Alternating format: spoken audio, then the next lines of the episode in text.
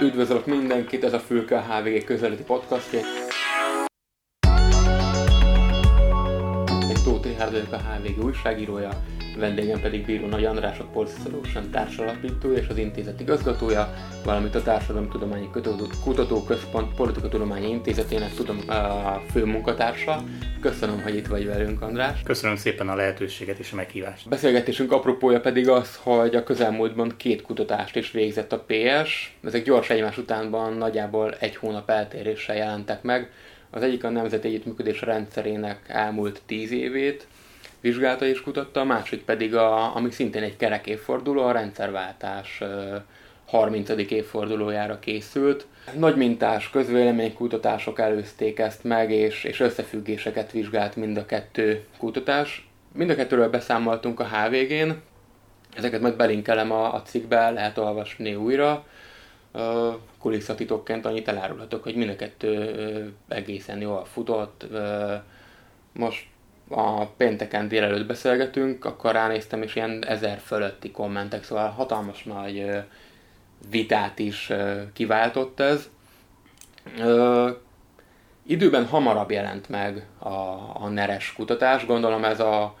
ez a, a kormány megalakulására vagy a választásokra időzítve történt, ezt követte a, a Kádári. Az első kérdésem az egy, az egy ilyen összefüggést firtató kérdés, méghozzá az, hogy a könyvekben azért bevett dolog az, hogy Kádár rendszerről beszélünk, és az iskolapadban is megtanuljuk már, hogy ez egy rendszer, de mit szólsz ahhoz a, a felvetéshez, hogy akár a sajtóban, akár a közéleti vitákban már Orbán rendszert kezdenek mondani, tíz év után vannak rendszeri jegyei ennek a, ennek a kormánynak, ami ugye a harm, egymás követő harmadik ciklusát tölti most a, most a kabinet. Ugye ez, ez a tavasz tényleg egy jó lehetőséget adott arra, hogy előbb áprilisban, amikor a, a, az Orbán rezsim a tizedik évfordulóját ünnepelte, akkor e, választási győzelmével, 2010-es választási győzelmének a tizedik évfordulóját, akkor arra tekintsünk vissza, a május végén pedig a, a, az új parlament megalakulásának és a Antal kormány megalakulásának a 30. évfordulóját, pedig a rendszerváltást tekintsük át, és azt gondolom, hogy, e, hogy a, az Or, Orbáni időszaknak a tíz éve már egy annyira jelentős időszaknak számít, e, akár a rendszerváltás utáni 30 évünkön belül, de nyugodtan mondhatom, hogyha most már az elmúlt évszázadra tekintünk vissza, akkor sem véletlen, hogyha ezt egy kiemelt időszakként kezeljük. Bozóki Andrásnak volt nem is olyan régen egy írása, ahol gyakorlatilag három különböző korszakot az ő megítélésében rendszert vizsgált, hogy Horti, a Kádár és az Orbán időszak, ami ugye akárhogy is nézzük az elmúlt száz évből 70 évét lefette Magyarországnak. Én azt gondolom, hogy Orbán Viktornak személyesen van egy akkora hatása Magyarországra személyében, tehát nem a pártja irányítja ezt az országot, hanem gyakorlatilag ez tényleg egy személyben dőlnek el a legfontosabb kérdések Magyarországon az elmúlt évtizedben. Annyira a személyéhez kötődik ez az időszak, ő annyira emblematikusan fémjelzi ezt az időszakot, hogy szerintem Or- Orbán korszakról mindenképpen lehet beszélni, de ugyanakkor az, az is fontos szerintem, hogy mivel annyira az ő személyéhez kötődik, egyáltalán nem biztos, és Körösényi András is ezt szokta amikor az Orbán rezsimről ír vagy beszél, akkor ezt ki szoktam élni, hogy annyira személyhez kötődő ez a, a rezsim, hogy egyáltalán nem biztos, hogyha Orbán Viktort egyszer kivesszük ebből a képből, akkor ez tovább tud menni. Tehát szerintem annak van létjogosultsága, hogy minimum egy Orbán korszakról beszéljünk, hogyha ez a tíz év e, szóba kerül, és szerintem ez már kellően hosszú időszak arra, hogy ezt már ne csak a rendszerváltás egy epizódjaként nézzük, hanem az egész tíz évet önmagában is, mint egy egységes korszakot kezdjük el kielemezni, és ezért is csináltuk az Orbán 10 című kutatásunkat Laki Gergely kollégámmal az idei év első felében. Hozzatéve azt egyébként, hogy ráadásul a rendszerváltás után volt még egy 98 és 2002 közötti korszak, amikor szintén Orbán Viktor volt a, miniszterelnök és Fidesz kormány volt. Ez nagyjából a, a rendszerváltás óta eltelt időszak fele, amikor Orbán Viktornak hívták a, a miniszterelnököt Magyarországon. Többször említetted a, a válaszodban a rezsim kifejezést. Tegyük gyorsan tisztába, hogy, hogy a politikatudományban a rezsim kifejezés az, az egy teljesen szemtelen és mindenféle negatív konnotációtól mentes kifejezés, és te is így használtad, nem? Nem annyira mennék bele a terminológiába, hogy pontosan most minek hívjuk ezt a jelenlegi rezsimet, vagy rendszert, vagy ahogy gondoljuk, úgy nevezzük. Erről tényleg évek óta egy hosszú vita folyik Magyarországon. Nem is gondolom, hogy ennek a részletei most a, a legérdekesebbek. Általában arra szokott azért kifutni minden komolyabban vehető elemzés, hogy itt valójában a demokráciának a minőségének egy valamilyen szintű roncsolódásáról beszélhetünk ebben a, a, az évtizedben. A demokratikus intézményrendszer a kormánypárt által történő elég markáns elfoglalásáról, a, a, a gazdasági és társadalmi viszonyoknak teljes mértékben történő átalakulásáról, ahol gyakorlatilag az átpolitizáltság, a, a, a, a vezető politikai pártnak a, a hatalma gyakorlatilag most már mind az ország minden részére és a, a különböző területekre is egyaránt kiterjed, és hogyha viszont ezt a tíz évet szeretném ebből a szempontból áttekinteni, akkor én azt mondanám, hogy az első négy év szólt a politikai megalapozásáról ennek a, a rezsimnek, a második négy év szólt talán még a korábbinál is jobban a gazdasági megalapozásáról, és egy persze egy újra tervezésről is, hiszen a Simicska Orbán szakítás az ebben a második ciklusban történt meg, és utána kellett újra kalibrálni a, a, a gazdasági alapjait az Orbáni kormányzásnak, és azt hiszem, hogy az a négy év, amiben pedig most vagyunk, az a kultúra. Tehát a politika, a gazdaság szegmensei után azt hiszem most a kultúra és annak a mindenféle részei kerültek sorra, így terjed ki folyamatosan az a fajta átalakítási akarat, amit, amit azt hiszem már tíz évvel ezelőtt jól be lehetett azonosítani, aki alaposan figyelemre vette Orbán Viktornak a hatalmi szándékait. Térjünk át a Kádár korszakot és a rendszerváltást vizsgáló kutatásotokra. Ugye a a főcsapás irány a rendszerváltás jelenlegi társadalmi megítélése, hogy hogyan emlékeznek vissza, és milyen attitűdöket társítanak most 2020-ból az emberek a, a rendszerváltásra. És van egy nagyon érdekes aspektus, aspektus ennek az egésznek, hogy párthovatartozás szerint hogyan érzékelik a választók a Kádárkor megítélését, és az összes ellenzéki párt táborában többen vannak azok, akik szerint a Kádár korszakban és a rendszerváltás előtt jobb életszínvonalon éltek, mint az emberek, mint most, és a Fidesz táborában pontosan fele értékelte negatívan ezt az állítást, de mégis van egy egyharmados ilyen nosztalgia. Lehet ezt az egészet csupán a kádári nosztalgiával magyarázni, és azzal, hogy a, hogy a Fidesz tábor előregedik, vagy előregedőben van, és személyes élettapasztalataik is vannak ebből a korszakból, vagy itt azért mélyebb összefüggéseket kell látni ebben a kérdésben? Én úgy látom, hogy itt a 30 évnek az egészéről érdemes beszélni, amikor ennek, a, ennek az adatnak a mélyére megyünk, és ez pedig az, hogy azt hiszem, hogy a magyarországi politikai elit az elmúlt három évtizedben eléggé alábecsülte a jóléti aspektusnak a fontosságát a magyar társadalom számára. Már a rendszerváltás után néhány évvel ez a jóléti nosztalgia, vagy az anyagi gyarapodás, a kiszámítható anyagi gyarapodás utáni nosztalgia meglehetősen markánsan megjelent a, a 90-es évek elejé e, felmérésekben is, és azt hiszem, hogy 2010-re ez a fajta a rendszerváltás 20 évével szembeni elégedetlenség egyébként, amíg a,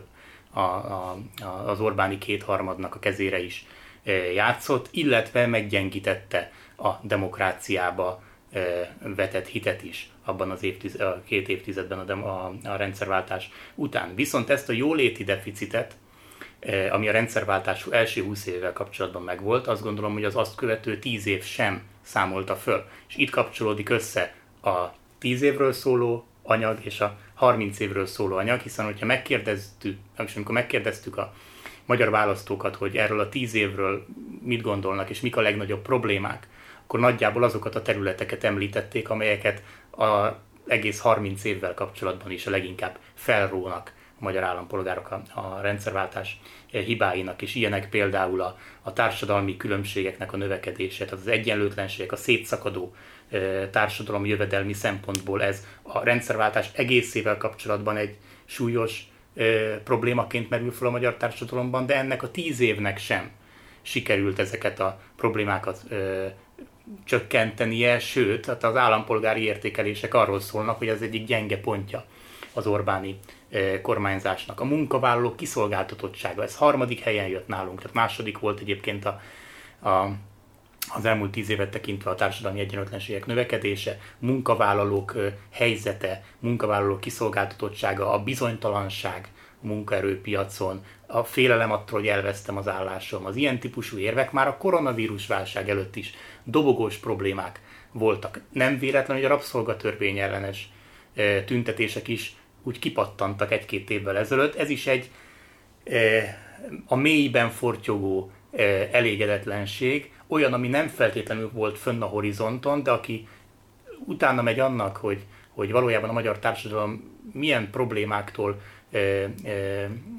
szenved a legjobban, akkor ez, ez, ez ott van az elsők között. Tehát az sem volt véletlen, hogy ez a rabszolgatörvény aztán ekkorát robbant 2018 e,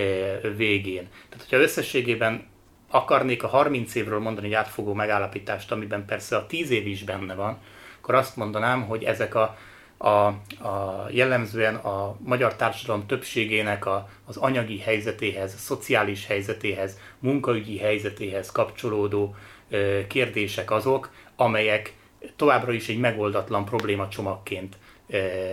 léteznek a, a, a mai magyar társadalomban, és az utóbbi tíz év az úgy kapcsolódik ehhez, hogy nem hogy orvosolta volna a rendszerváltás eredeti eh, problémái közül ezeket a kiemelt eh, kérdéseket, hanem eh, a magyar társadalom értékelése szerint tovább rontott ezen a, ebben a dimenzióban. Igen, a, a NERES, a NER 10-es kutatásban van az, hogy a választók mely területeken éreznek előrelépést, és mely területeken éreznek visszalépést, vagy mi az, ahol rosszul teljesített az Orbán kormány. Említetted a dobogó második és harmadik fokán álló társadalmi leszakadás, vagy a társadalmi különbségek növekedését, illetve a munkáltatók és a munkavállalók közötti kiszolgáltatottságérzetet. Az első ugye az egészségügy, ami egy, ami egy sláger téma, és még szintén a koronavírus előtt vagyunk, és azóta nem készült hasonló felmérés, de hát biztos vagyok benne, hogy a koronavírus válság és az egészségügy negatív megítélése az nem hozott változást ebben a kérdésben. Viszont nagyon érdekes, hogy, hogy mi az a három dolog, amit pedig a, az Orbáni tíz évből hogy pozitívan értékelnek a választók.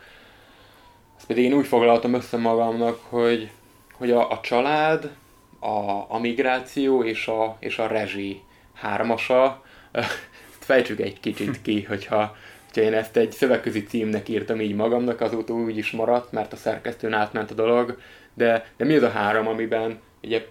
nem a Fideszes párthovatartozást illetően, hanem össztársadalmi szinten a jól teljesített az Orbán rendszer. Tehát igen, tehát jól, mondtad, ez az a három kérdés, ami kiemelkedik, és azt tenném még hozzá ehhez, amit ugye már tehát két hónappal ezelőtt ebben a kutatásban a nyilvánosság elé tártunk, hogy a Fideszes szavazók között, és ugye ők nincsenek kevesen, Fideszes szavazók között nagy a, a, a rendszernek, vagy a rezsimnek a gazdasági legitimációja. Tehát ez egyértelműen kiderül, hogy míg, ha az egész társadalmat nézzük, egész magyar társadalmat nézzük, akkor messze nem gondolják azt a magyarok, hogy a többség mondjuk jobban élne, vagy hogy ez sokakhoz jutott volna el az elmúlt évek gazdasági növekedése, hanem inkább arról van szó, és erre kemény adataink vannak, hogy a magyar társadalom többsége szerint a gazdagoknak kedvez ez a kormányzás elsősorban. De ugyanakkor az is igaz, hogy aki fideszes, azoknak a túlnyomó többsége úgy gondolja, hogy gazdaságilag, vagy neki személyesen a saját pénztárcája szempontjából ez egy jó időszak volt. Tehát a gazdasági legitimációja a rendszernek elég erős, ehhez más a saját szavazói körében, akik nem szavaznak rá, vagy bizonytalanok, azok egyébként már nem vélekednek ilyen pozitívan erről az elmúlt tíz évről, de akik fideszesek, azok igen, és ezt szerintem jól egészíti ki a családtámogatási rendszer, és ennek a pénzjuttatási mechanizmusa, ami persze elsősorban a, a jobban keresők számára kedvező, de viszont az értékrendje, tehát ami önmagában nem arról szól, hogy pontosan hogyan kivitelezik és kihez jut a pénz belőle, hanem az értékrendje, ami azt jelenti, hogy a több gyermekes családokat támogassuk egy kicsit jobban. Ez a magyar társadalomban pártokon átívelő népszerűséget mondhat magáénak. A rezsicsökkentést azt jó, hogy felvetetted, mert azt tudtuk kimutatni ebben a tíz évről szóló kutatásban, hogy az ellenzéki szavazók konkrétan többre tartják a rezsicsökkentést, mint a, mint a fideszes szavazók. Tehát amikor a fideszes szavazóknak a, a, a sikerlistáját néztük, tehát hogy ők mit tartanak a legfontosabb intézkedéseknek, akkor náluk csak az ötödik helyen volt a rezsicsökkentés a tíz év egészét nézve, míg az ellenzéki szavazóknál ez egy abszolút dobogós történet. És akkor viszont, hogyha már a, a legsikeresebb Orbáni intézkedéseknél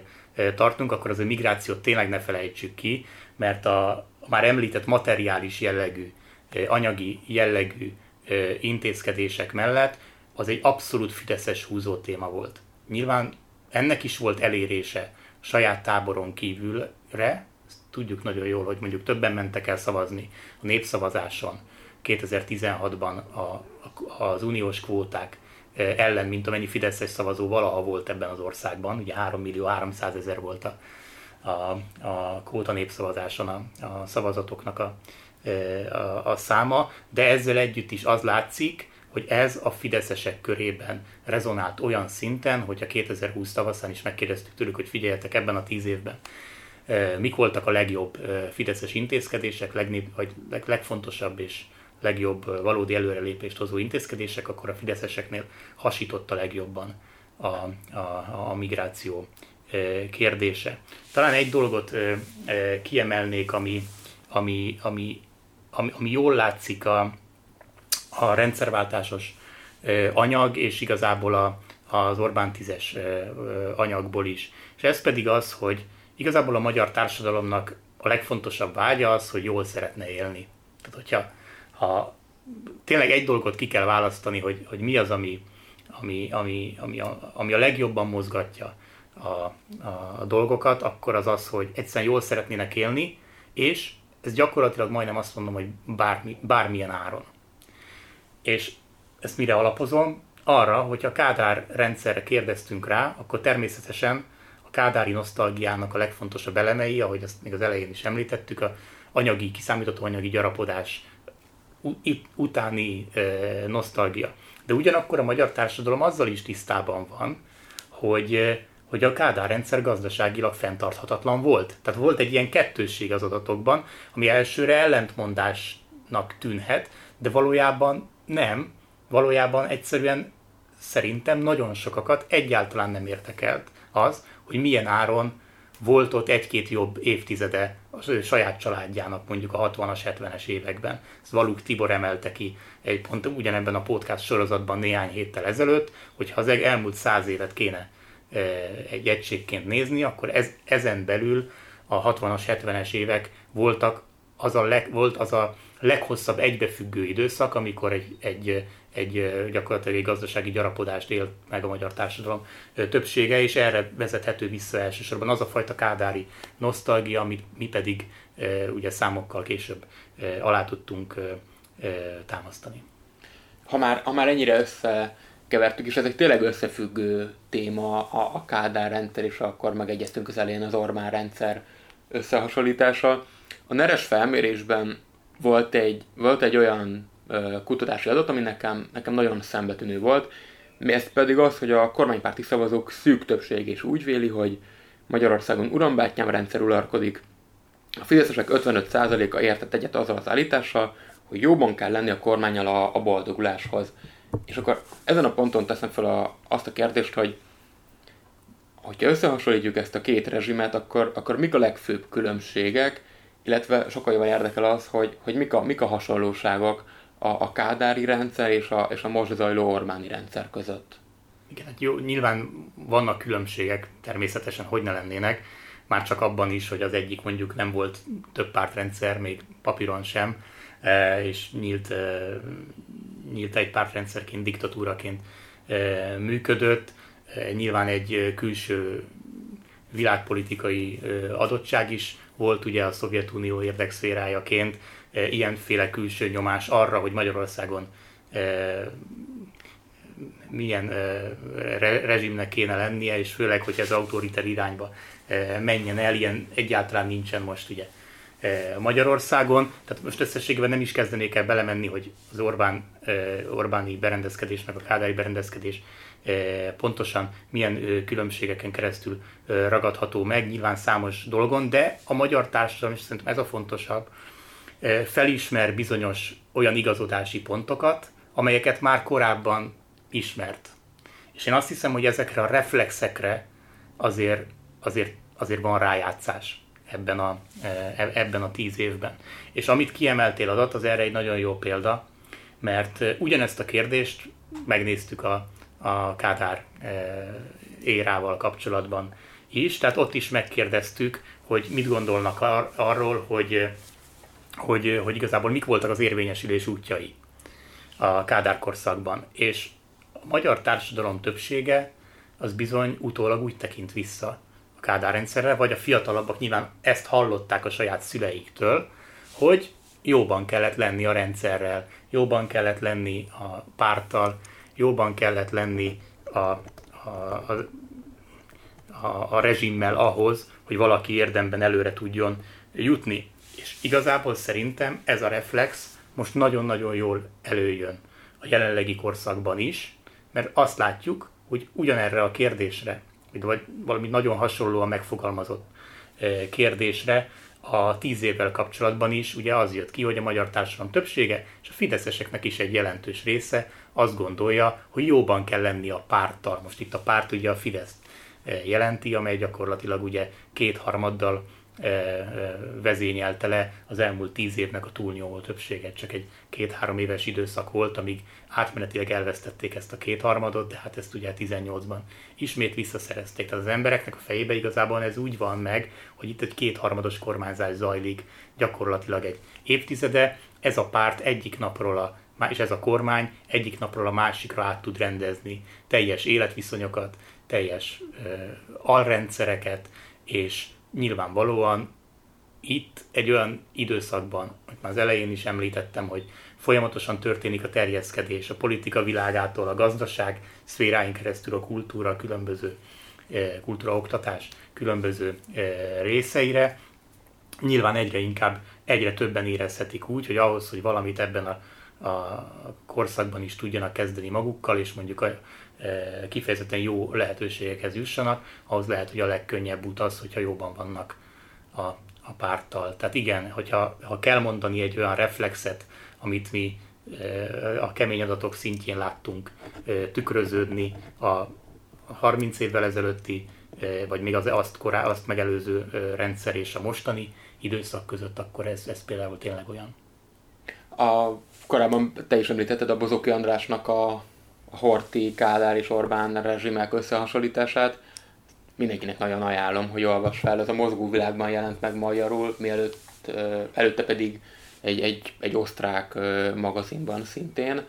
Ezt is majd akkor belinkelem a, a, a cikkbe. Mm. A különbségeknél említetted azt, hogy ez a kádári rendszer az egy diktatórikus, papíron is egy párt rendszer volt,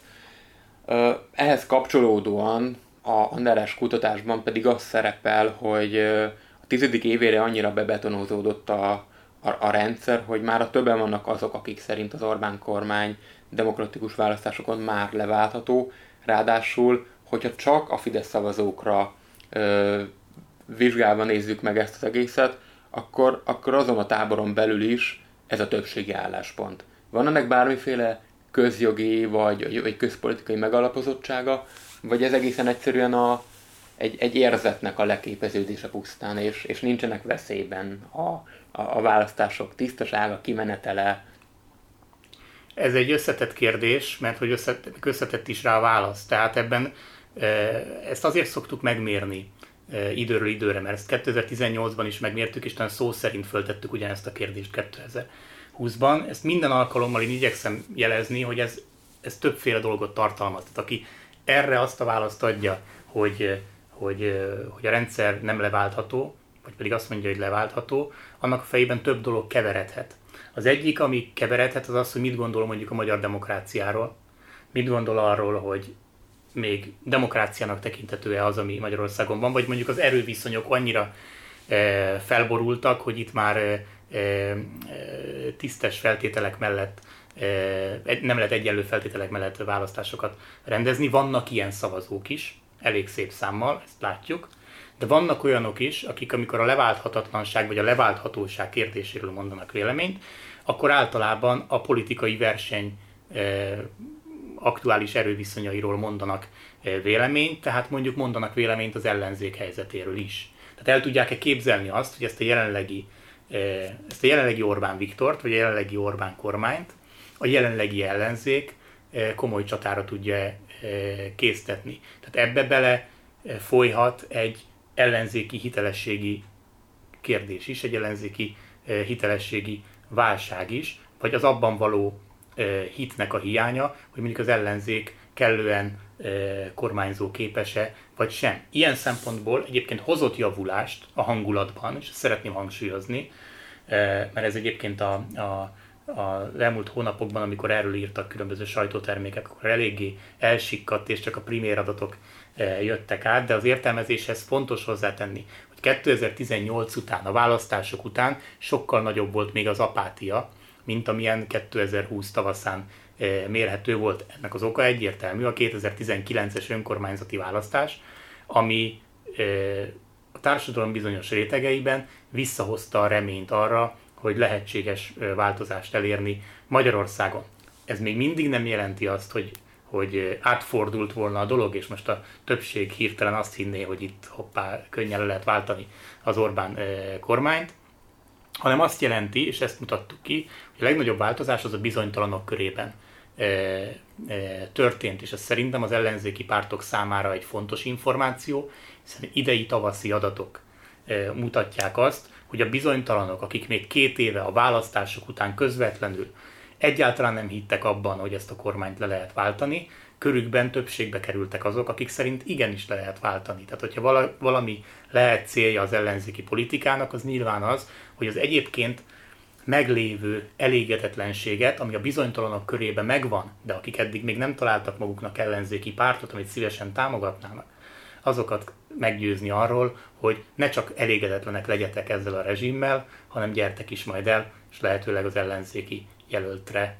szavazni, vagy nem tudom még, hogy egy lista lesz, vagy két lista, vagy hány lista, ilyenekben most itt bele sem menjünk szerintem. Isten őriz, hogy most mert ez egy újabb, de, egy egész estés műsor igen, igen, abban biztos vagyok, tehát hogy ebbe bele sem menjünk, de az biztos, hogy ha, ha egy dolgot ki kéne emelnem még pluszban a NER 10,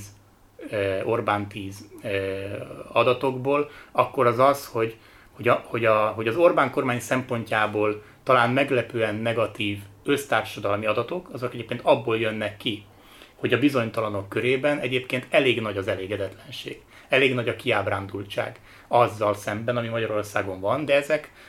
a választók viszont az ellenzékben sem találják meg egyelőre azt az erőt, amire szívesen szavaznának, és azt hiszem Orbán Viktornak ez az egyik nagy szerencséje, mert az összámok azok úgy jönnek ki, hogy a fideszesek körében, a fideszesek körében eh, elég jól áll, ugye, nyilván az Orbán kormány mindenféle szempontból a saját megítélések tekintve a polarizáció, tehát a szekértáborosodás azt jelenti Magyarországon, hogy az ellenzéki szavazók gyakorlatilag akármilyen kérdésről kérdezzük őket az Orbáni tíz évvel kapcsolatban, mindenre azt mondják, hogy ez nem jó. Egyébként a DK-sok járnak ebben az élen, ők tényleg mindenre azt mondták az összes kérdésünkre, hogy, hogy nem történt előrelépés az elmúlt tíz évben, tehát ők a, egyértelműen a legkeményebb kritikusai Orbán Viktornak, és a bizonytalanok pedig a legtöbb kérdésben egyébként az ellenzéki szavazókkal értenek egyet, csak valamiért ők még mindig bizonytalan szavazók. Tehát, hogyha valami célja lehet egyébként a kutatásoknak is a következő két évben, akkor az lehet, hogy az, hogy, a, hogy ezeket a bizonytalan szavazókat milyen témákkal és milyen ügyekkel és milyen politikával lehet mobilizálni annak érdekében, hogy elmenjenek, elmenjenek választani. Az Orbán kormány szempontjából meg a kulcskérdés nyilván az, hogy hogyan lehet továbbra is azt megoldani, hogy ezek a szavazók, vagy potenciális szavazók, de valójában otthon maradók, vagy nem szavazók, vagy bizonytalanok, továbbra is belenyugodjanak, és megváltoztathatatlanak tartsák azt a rendszert, ami, ami most Magyarországon van. Erre szokták azt mondani, hogy, hogy az ellenzék hosszú évek óta ugyanazt a tortát szeleteli fel egymás között, és a bizonytalanokat, a párt nélkülieket nem sikerült eddig megszólítani, és akkor valahol, amit te is mondtál, itt lehet a, a kulcs a következőkben. Egy utolsó kérdés, és te beszéltük az elején azt, hogy ne nyissuk most ki azt a vitát, mert ez egy szintén egy harmadik egész estés műsor, hogy a, hogy demokráciától a diktatúráig terjedő egyenesen hol tart most ez a rezsim, ennek tényleg könyvtárnyi irodalma van, egészen egyszerűen elég csak a már említett Buzóki Andrásra, Körösényi Andrásra, Heller Ágnesre, Kornai Jánosra szeretem napestig tudnánk sorolni, hogy sokan hogy írták le ezt, amiben most vagyunk. A neres kutatásból annyit, hogy a, a magyar társadalom fele szerint romlott a demokrácia helyzete az elmúlt tíz évben. Ö, erre felfűzve kérdezem azt végül, hogy, hogy ha az adatok mögé nézünk, lehet-e valamit mondani arról, hogy a, hogy a rendszer életképessége az, az arra nézve mutatnak-e valamit a számok. Ugye mondtad, hogy, hogy itt egy egyszemélyes, ugyanúgy, mint a Kádár rendszerben is egy, egy annyira personalizált hatalom van itt most, hogy, hogy ez Orbán Viktor személyével szorosan összekapcsolódott, mutat-e valamit a, mutatnak-e valamit az adatok arra, hogy, hogy mennyi tartalék van még ebben a, ebben a rezsimben? Erre nagyon nehéz most válaszolni. Szerintem nagyon nagy részben attól függ a, a, az, hogy mennyi van még, mennyi tartalék van ebben a korszakban, hogy mennyire lesz alkalmazkodó képes következő időszakban, és azt hiszem, hogy a koronavírus válságnak a gazdasági, szociális következményei adják ebben a legnagyobb kihívást. Szerintem az egész tíz évnek ez a legnagyobb kihívása a, a, az Orbán kormány számára. Teljesen egyértelmű, hogy ilyen mértékű válsággal, tehát gazdasági, és ennek aztán a társadalmi válságaival ebben a tíz évben nem kellett még megküzdenie. A tíz év java részében, tehát mondjuk azt mondanám, hogy a elmúlt tíz évből egy olyan, olyan 7-8 évben azért viszonylag jó gazdasági nemzetközi klímában kellett, és ugye uniós pénzek e, folyamatos érkezése mellett kellett ezt a tíz évet e, abszolválni. Most egy olyan időszak jön, akkor valószínűleg csökken az, a Magyarországnak jutó uniós források e, száma. Ezen persze a válságkezelés miatt felmerülő új uniós pénzek javíthatnak, mert látszik, hogy a az EU igyekszik korrigálni, e, és nem csak egy akkora tortában gondolkodni az uniós e, költségvetést e, tekintve, mint akár csak három hónappal ezelőtt, vagy négy hónappal ezelőtt is, amiben gondolkodtak. De a legfontosabb szerintem tényleg az, hogy azt sikerül-e megakadályozni hosszú távon, és most nyilván nem a koronavírus után, mondjuk vagy az első hullám után egy-két hónappal fogjuk ezt látni, hogy sikerül-e azt tartósan megakadályozni, hogy emberek százezrei vagy milliói eh, gondolják azt, akár egy-két éves távlatban is, mondjuk 2022 tavaszán, hogy az ő anyagi helyzetük a válságkezelésnek is köszönhetően hát romlott az elmúlt időszakban. Szerintem most látva az adatokat és a gazdasági szavazás eh, számait Magyarországon és tendenciáit, eh, most egyelőre az azt hiszem a, a kormánynak a szerencséje, hogy, hogy nem hozzá kötik, hanem egy külső faktorhoz, a, magához a vírushoz és annak az elterjedéséhez kötik azt, hogy itt romlott a helyzet. De ez a, ez a, ez a türelmi állapot, az a kérdés, hogy ez meddig tart, és mikortól kezdi ezt átfordítani a magyar társadalom arra, hogy az ebből való kilábalás az kellően eredményes volt-e, és a kormány mindent megtette annak érdekében, hogy az emberek élethelyzete ne romoljon. Mert azt azért tudjuk a gazdasági szavazás magyarországi